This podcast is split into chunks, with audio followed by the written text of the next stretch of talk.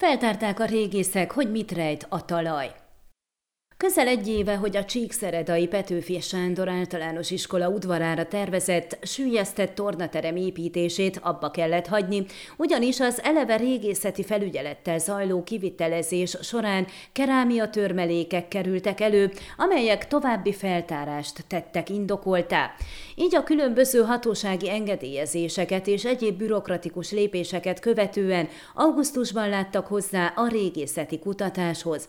Darvas Lóránt a Csíki Székely Múzeum régésze vezette az ásatást, tucatnyi emberrel, akik részben a múzeum munkatársai, illetve régészetet végzett hallgatók, a gépi földmunkákat pedig az egyik helyi építőipari cég segítségével végezték el.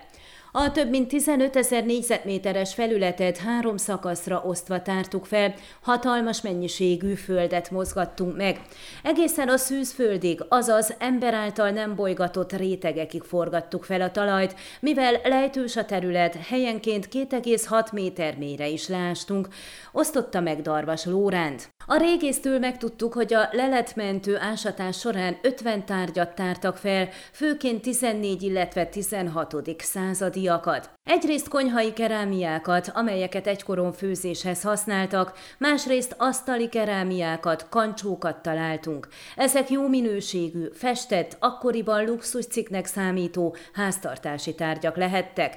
Többségük az agyakkitermelő szemétgödrökből került elő eltörve, teljesen épp példányt nem kaptunk, azonban vannak olyan tárgyak, amelyek kiegészíthetők a restaurálás során, részletezte a szakember.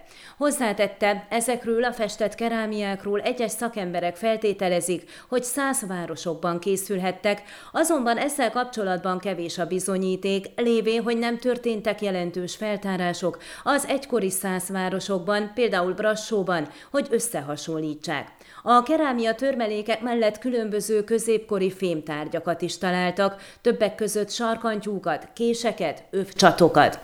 Szintén fontos eredménye a kutatásnak, hogy sikerült három lakóház részleteit is feltárni, amelyek építése a 14, illetve 16. századra datálható. Jól el lehetett különíteni az építkezési fázisokat, az egyik 14. század első felében épülő ház maradványai arra utalnak, hogy talp gerendás ház volt.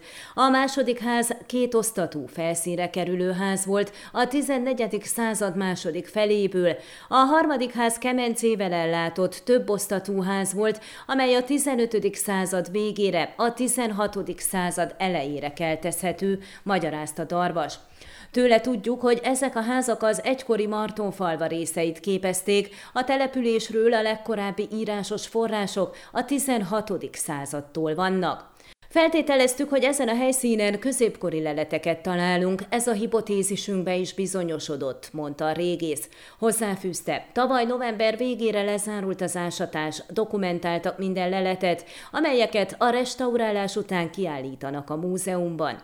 A feltárás eredményét a Múzeumok éjszakája rendezvényen szombaton a nyilvánosság előtt is bemutatta a kutatás vezetője. Ön a Székelyhon aktuális podcastjét hallgatta. Amennyiben nem akar lemaradni a régió életéről a jövőben sem, akkor iratkozzon fel a csatornára, vagy keresse podcast műsorainkat a székelyhon.pro portálon.